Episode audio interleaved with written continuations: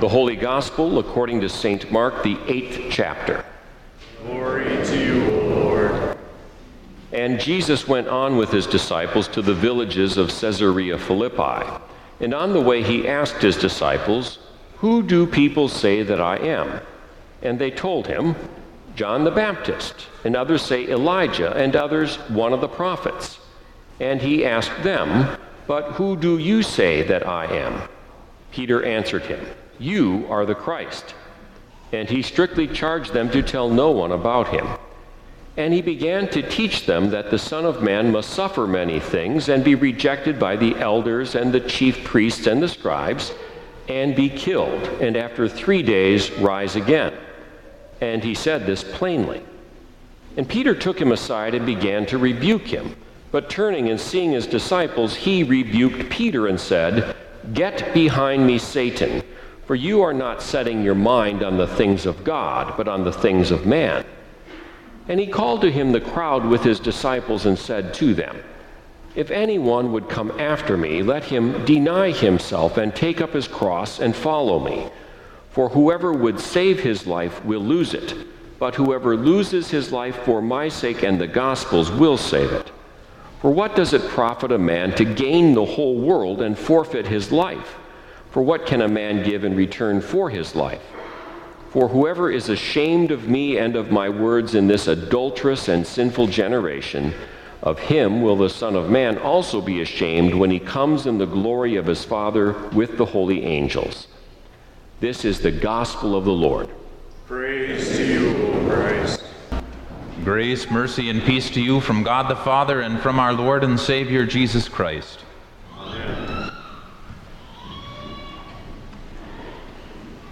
In our gospel reading, Peter confessed Jesus to be the Christ.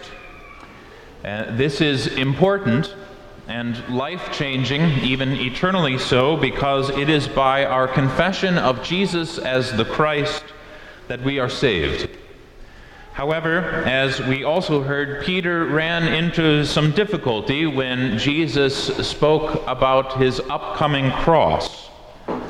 Today, we will talk about what happened with Peter and how this also applies to us today as Jesus' followers. We'll begin with the story. Jesus was going to the villages of Caesarea Philippi with his disciples, and he asked them, Who do people say that I am? And they began to tell him what they had heard people saying. Some said, John the Baptist, others Elijah, others one of the prophets. And then Jesus asked them, Well, what about you? Who do you say that I am? And Peter responded for all of them and said, You are the Christ. That is a special answer. The word Christ means anointed one. And the way that people were made into kings in the Old Testament was by being anointed with oil.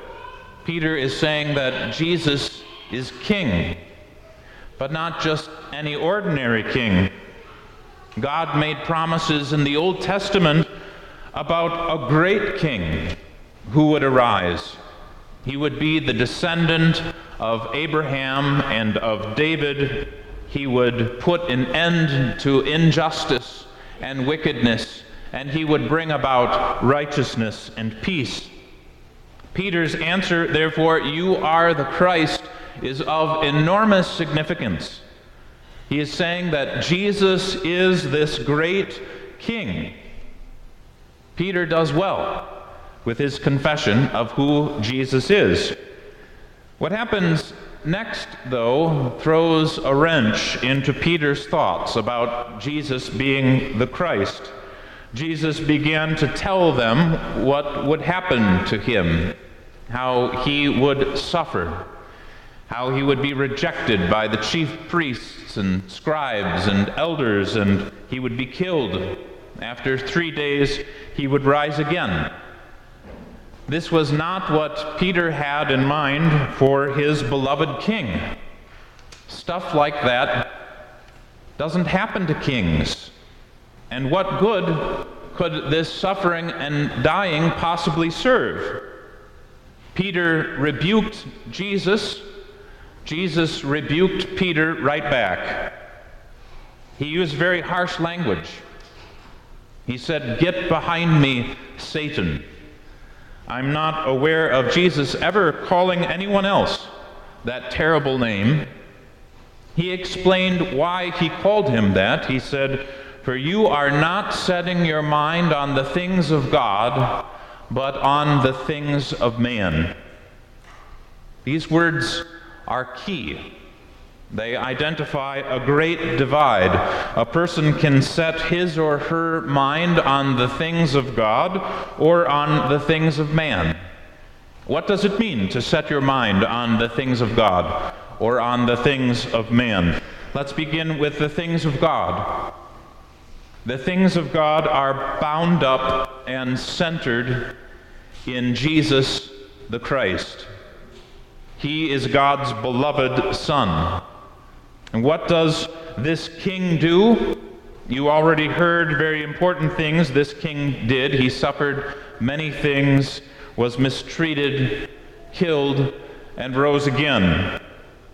You are aware of the goodness that this king accomplished by doing that because we talk about that a lot.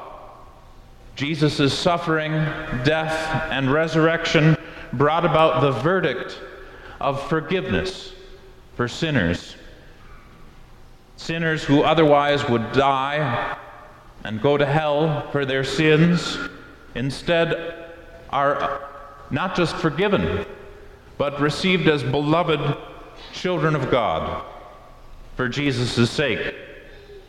Jesus' work as king, however, did not end with his death and resurrection 40 days after he rose from the dead. He ascended to the right hand of God the Father. That is where he reigns and rules as king now. The way that he reigns and rules his spiritual kingdom now is through the testimony of God's word by Christians like you and me. These Christians are scattered far and wide all over the earth. These Christians have been given the Holy Spirit. They believe the gospel. They urge others to believe in the good news of this King and to follow him. When the last person whom God has chosen is brought to faith, then Jesus will come again when Jesus comes again, he will judge so that goodness and evil will be identified and separated. Evil will be confined in hell. Those who believed in Jesus will receive their inheritance as co heirs with Christ. All things will be placed under Jesus' feet at that time, and then Jesus will hand over the kingdom to God the Father so that God will be all in all. These are the main points of the things of God upon which we should set our minds. What are the things of man? What Jesus means by the things of man is the way that man operates after the fall into sin. Already in Genesis, you can see the things of man by the way that Adam and Eve lived after they disobeyed God. I don't think that they were exactly happy, but they tried to make the best of the situation. They fixed problems. They were ashamed of their nakedness, and so they sewed together some fig leaves. Life went on. So it was also for Cain, their son, and Cain's descendants after they were rejected by God. They tried to make the best of things. They discovered new things. They made instruments that greatly improved their quality of life. Peter, when he was setting his mind on the things of man, perhaps thought that Jesus, as an earthly king, would be good for life here on this earth. Instead of him suffering and dying, seemingly accomplishing nothing, he could get busy. He could gather together an army. He could make inroads with the people in power, and if luck was on their side, they might manage to bring Israel back to its former glory.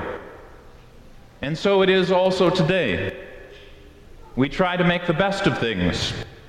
We've discovered lots of useful things. Like the men before us, we try to push the ball forward. We try to make progress. Jesus rebuked Peter by saying that he was setting his mind on the things of man instead of the things of God. Perhaps when Jesus told his disciples that he was going to suffer and be killed and rise again, that sounded to Peter as though he were going backwards. That's how suffering generally sounds to us. We try to get rid of suffering. We try to solve problems. It sounded wrong that suffering should remain, especially under the rule of this long awaited, very special king. Jesus, however, knew things that we don't know. He knew that our fundamental problems could not be fixed by any amount of reforms or by the wisest and most capable of kings. Our problems are too deep for that. We needed to be redeemed. That was why Jesus suffered, died, and rose again. And this was good, not bad. It was how sinners were set free. But Jesus' teaching on the cross was not just for him, he goes on to teach the disciples about the life that they were to live. Suffering would remain for them too.